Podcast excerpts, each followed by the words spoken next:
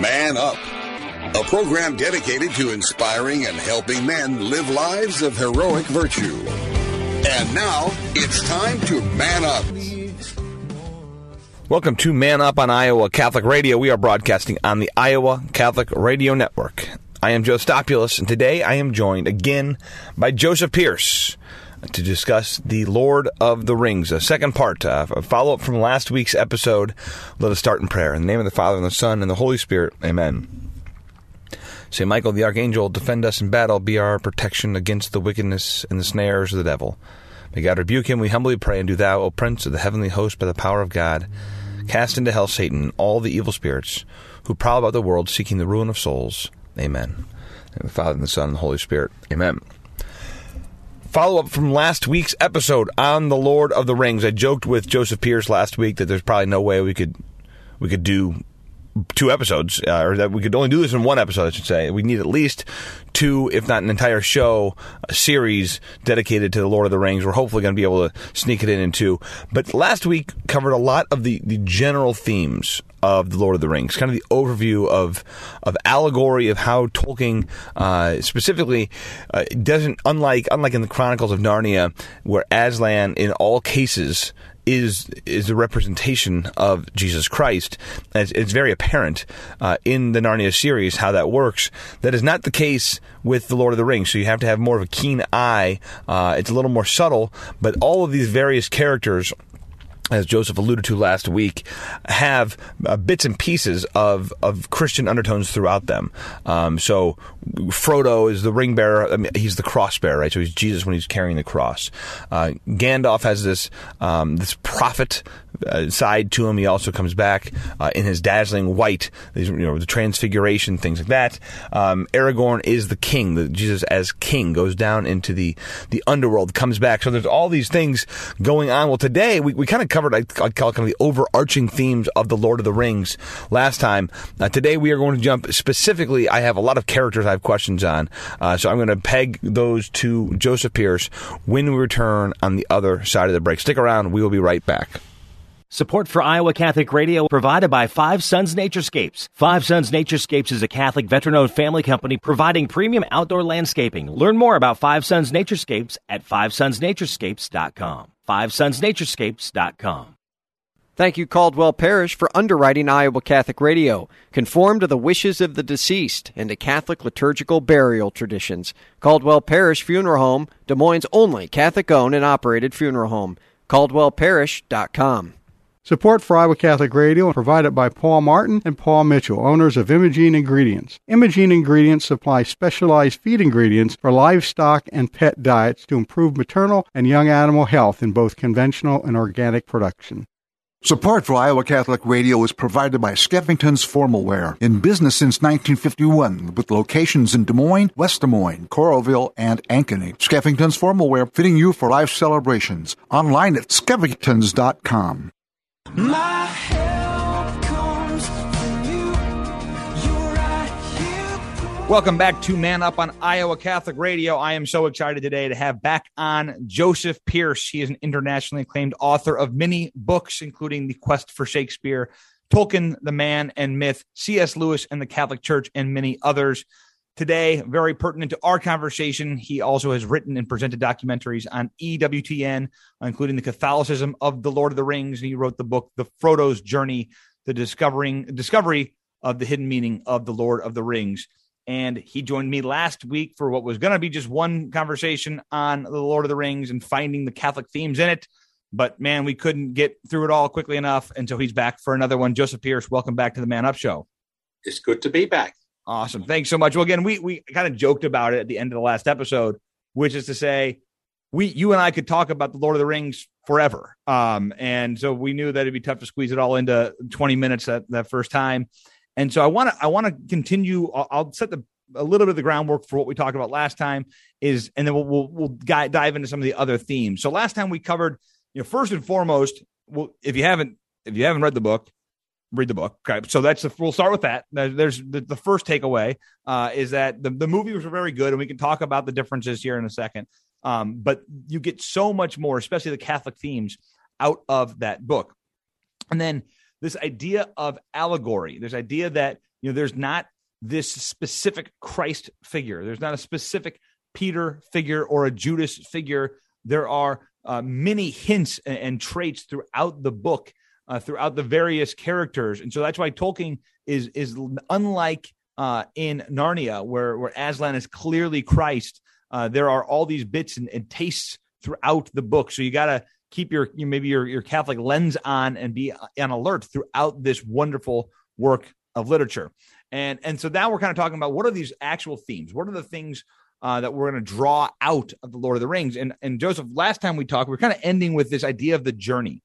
Uh, we were talking about this idea of the the the Fellowship of the Ring journeying through life together. And I thought one of the other things I thought that I'd like to hear your take on is this idea of the lembas bread. I've heard it said that is kind of a maybe an allegory or have some semblance to, to the Eucharist. Is that true? Can you give us an idea? Because obviously that is what is kind of keeping them sustained throughout uh, throughout their journey.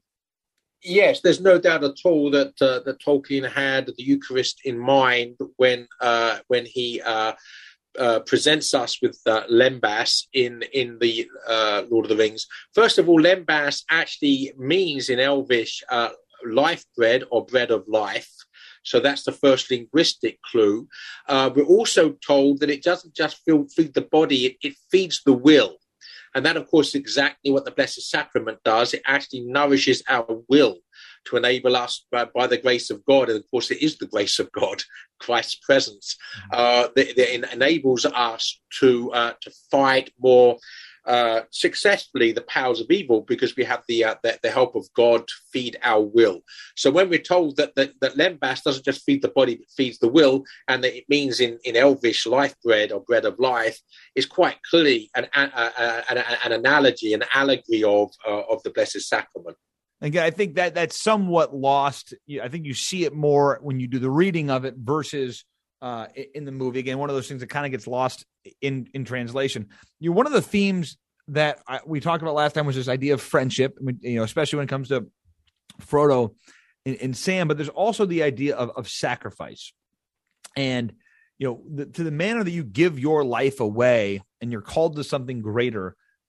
That is when when you're giving your life away, that's when you gain the most. And that's when that's when you realize what your purpose in life is. And I think I, I just keep going back to this.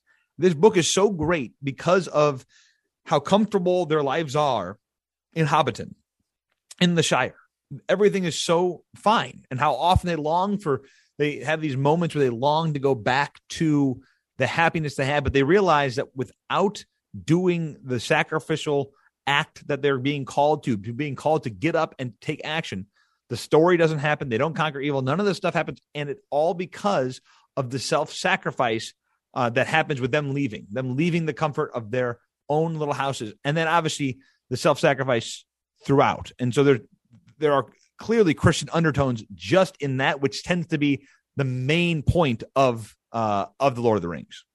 Well, yeah, there's, there's, the most important thing about Lord of the Rings on uh, uh, on, on this level is that it shows us the Christian understanding of love. The, the, the, the point is, in the culture in, we, in which we live, love is seen as something uh, based it's emotional it's a feeling that we have and therefore it's it's fundamentally uh, irrational.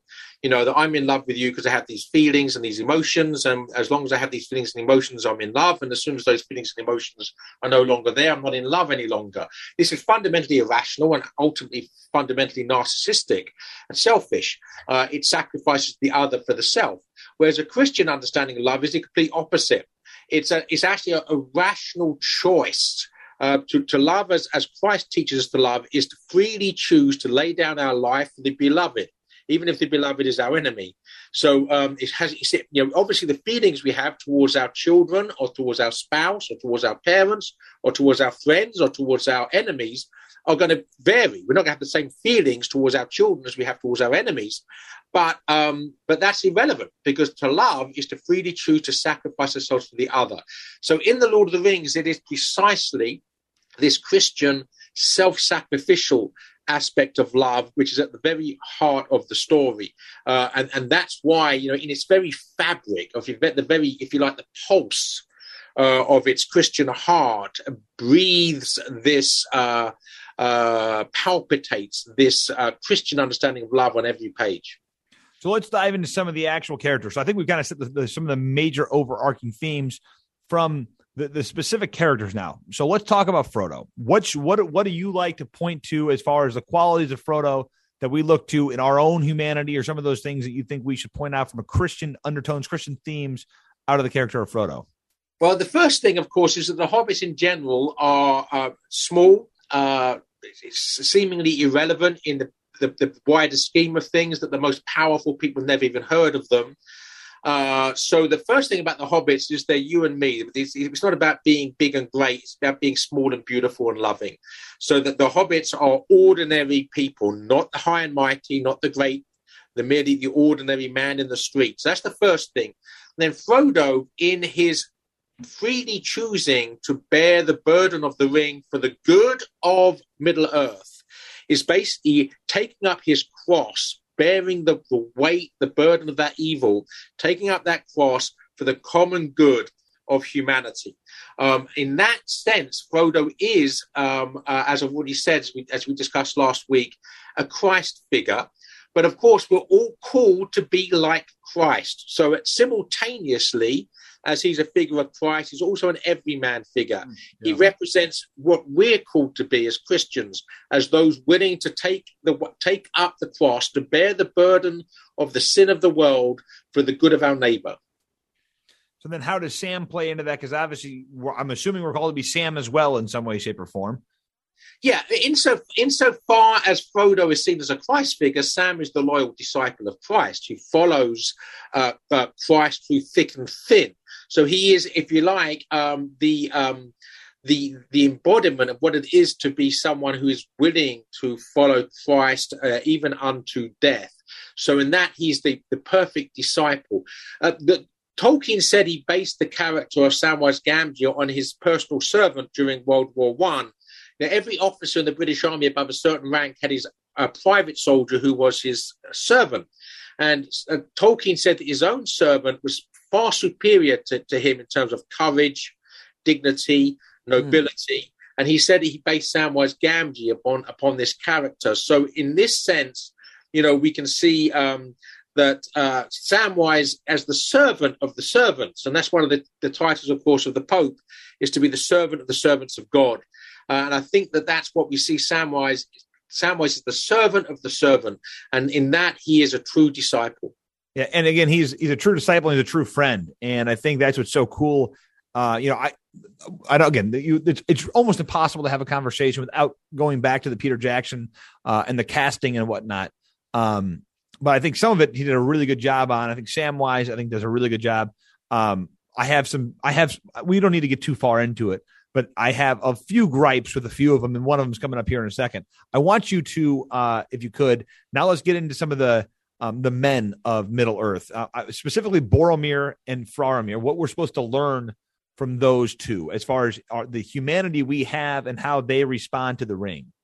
Yes, well, just as we said, we discussed last week how there are several characters who manifest aspects of being Christ figures. There are several characters who manifest aspects of being everyman figures. We've already discussed how Frodo and Sam can be seen as that, but but the person who's an, who represents us more than anybody else in the whole Lord of the Rings is Boromir, and, and the reason for that is simple: that uh, in the Fellowship of the Ring, he is the one who represents humanity. So you have in the Fellowship of the Ring, you have four hobbits, you have a wizard, you have a king, you have an elf, you have a dwarf, and you have a man, just one man who's representing all of us, all of humanity. So he's our representative in the story.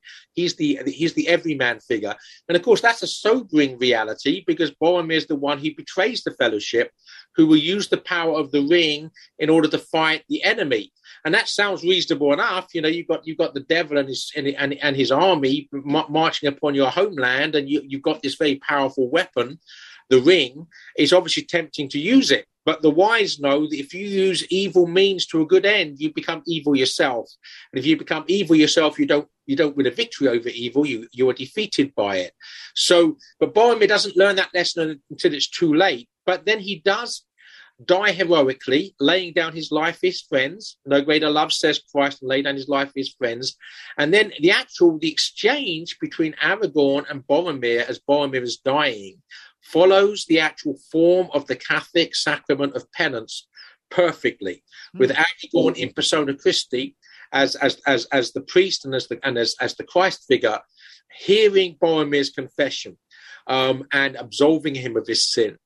Um, so we have Boromir actually dying a very good death. Now, Faramir, on the other hand, is also an everyman figure, and you know the Tolkien says, know, uh, the fact that Tolkien makes Faramir Boromir's brother means that Tolkien is allegorically connecting them. So if Boromir is uh, is our representative, so is Faramir as his brother, and Faramir says that he would not pick up the ring if he saw it lying at the side of the road, and he also says, "I would not snare even an orc with a falsehood." In other words, not the smallest lie to the devil himself. No evil means to a good end. So in Faramir, we're shown, if you like, up to a point, Boromir's uh, uh, antidote, uh, the, the, the, the, the one who is living the life of a saint, the way we're meant to live. So we might say, in some sense, Faramir is a, like the Blessed Virgin, the perfect saint, uh, and uh, Boromir is like, like St. Mary Magdalene, the sinner who through repentance has a, a, becomes holy. So those two, and I would add this point, by the way, just in case we that, that just in case we think that maybe Tolkien is painting us to, I mean, much much much better than we deserve. That Gollum is also an everyman figure because Gollum shows us what happens we become addicted to the power of sin that basically our soul shrivels. And I really think that, that the, the, character of Gollum is a perfect realistic depiction of the of the of what a human soul looks like once we have completely surrendered to the power of sin.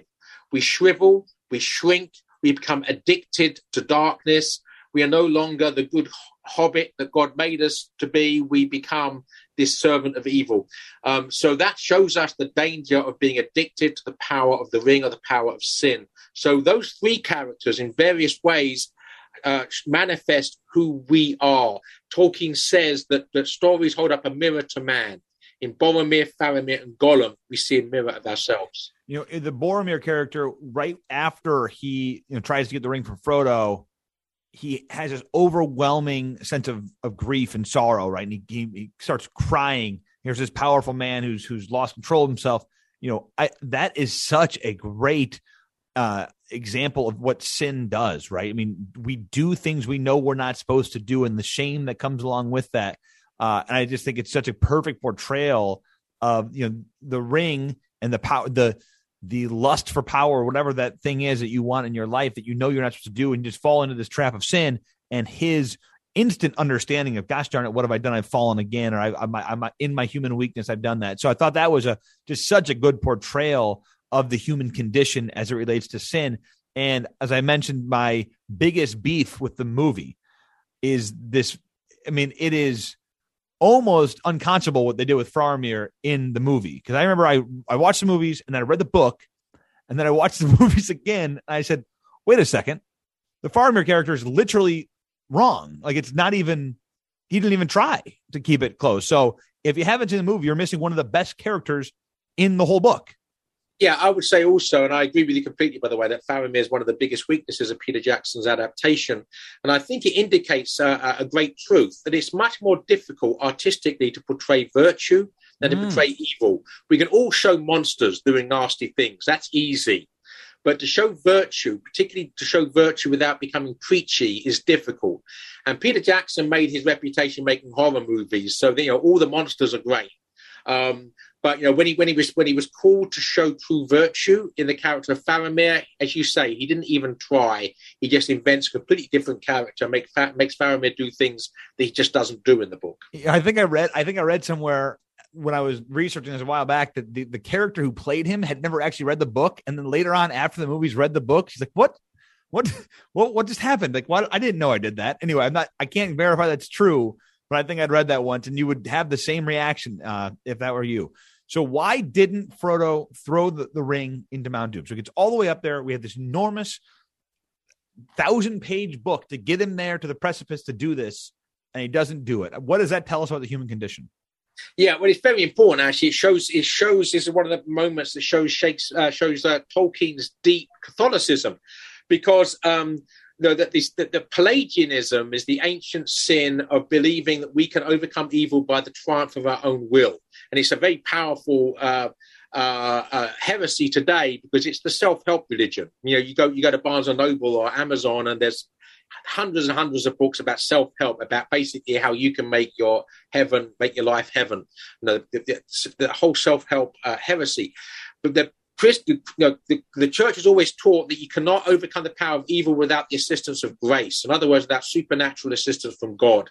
So uh, the, the, this is absolutely perfect. Is that when when um, Frodo gets to Mount Doom, we all want him to throw the, the ring into. We've been waiting for this moment, as you say, for almost a thousand pages. We followed, a long time. Yeah, we followed Frodo step by step on foot most of the time. You know, across Middle Earth, we climbed the mountain with him, and then he fails, and we're angry with him. He's let us down. And then when we think about it, we're actually angry with Tolkien because it's not it's not actually Frodo's fault. Tolkien's the one who writes the story. It's Tolkien's fault. And then we, when we think a bit more deeply, we realize that um, this is profoundly Christian, that Frodo needs um, supernatural assistance, that the ring, the power of sin is too powerful for him, using his own will to overcome. And then, and then we get that reward of grace, which we spoke about last week, um, uh, I believe, that um, that it's then that Gollum emerges providentially uh, and basically takes the ring uh, and falls into Mount Doom with the ring, destroying the ring. And so this is uh, this is Gollum, if you like, signifying God's providence. And as we said, the only reason that Gollum is there is because three separate hobbits on three separate occasions had passed the most difficult test of the most difficult commandment that God gives us, which is to love our enemy. And Gollum is the enemy. There's no doubt about that. He wants the ring. He wants to steal the ring. He'll kill the hobbits in order to, in order to get it. Um, but instead of killing him when they have the chance, each of them, Bilbo, then Frodo, and then Sam, show him mercy. Uh, and it's through their showing of mercy to their enemy, through their loving of their enemy, that Gollum is still there at the end. If any of them had failed and Gollum was dead, he would not have been there and the ring would have triumphed. The power of sin would have triumphed. So, this is an example of, of Tolkien's profound Catholic orthodoxy that he understands that without supernatural assistance, we cannot, through the triumph of our own will, through the power of our own will, overcome the power of evil. Well, Joseph Pearce, I'll tell you, this has gone way too fast, and I'm not gonna. I I have enough prudence not to ask you on for a third episode, but I will point our listeners to your book, Frodo's Journey, discover the hidden meaning of the Lord of the Rings. Any other things you want to point someone to uh, to get deeper into this uh, this subject?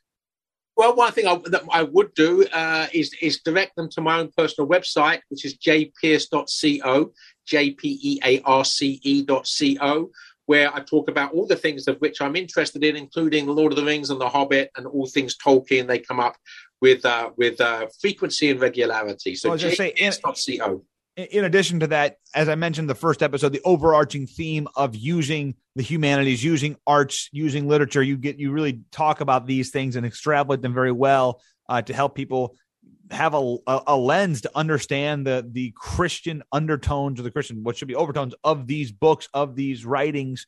Uh, and I think you do such a great job. So the last thing I'll say is, if you haven't read the books, just go read the books. Just make that your goal for 2022. Read the books. Joseph Pearce, thank you so much for joining me uh, again on Man Up on Iowa Catholic Radio. We're going to head to a short break and we'll be right back.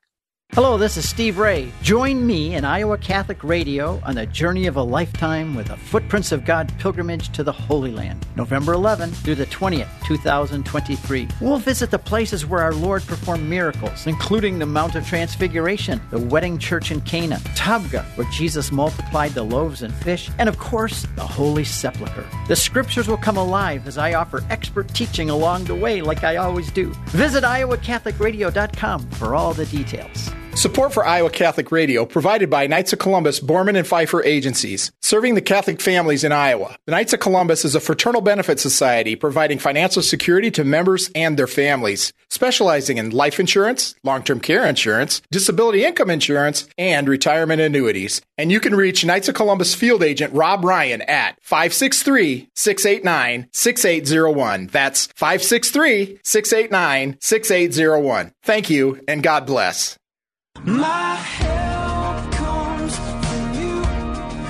Right Welcome back to Man Up on Iowa Catholic Radio. My thanks again to the great Joseph Pearce for joining me for these two episodes on The Lord of the Rings. You know, as I as I if you're not first off following Joseph Pearce, you need to start following him. You need to, to read his works, uh, his critiques.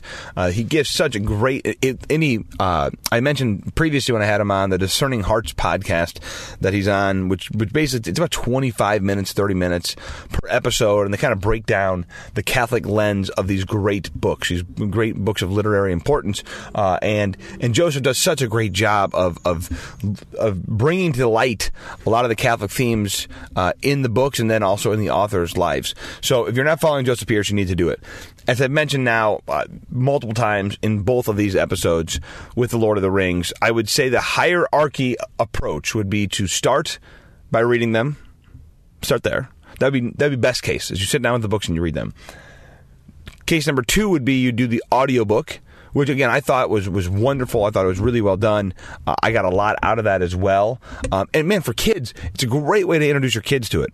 Um, you know, obviously reading aloud. We're, we're physically reading aloud right now. Uh, Kristen and I kind of going back and forth with it. Um, but the, the, audiobooks are a great way. I have lots of friends who who give the audiobooks to their kids, let them listen to it um, when when they're doing whatever. On car rides, man, it's a great way to. If you have a long car trip coming up this summer, I can think of no better uh, no better way to pass that time than to do it on, with the Lord of the Rings. Uh, I, you know what? As I'm saying that, it feels like that's what we'll probably be doing on our trip to uh, to Glacier National Park this year. Um, a lot of great and then finally, you know, the movies. I I don't want to down, downplay them. They are wonderful movies, but again, you you do want to start uh, with the books if you haven't already. But uh, the world of of the Lord of the Rings that Tolkien created, one of the one of the greatest works of fiction of all time, and uh, I'm glad I got to spend a couple episodes with Joseph Pearce. So thanks for joining me today on Man Up. I am Joe Stopulus. It's time to man up. Man up, inspiring men to live out their call to holiness.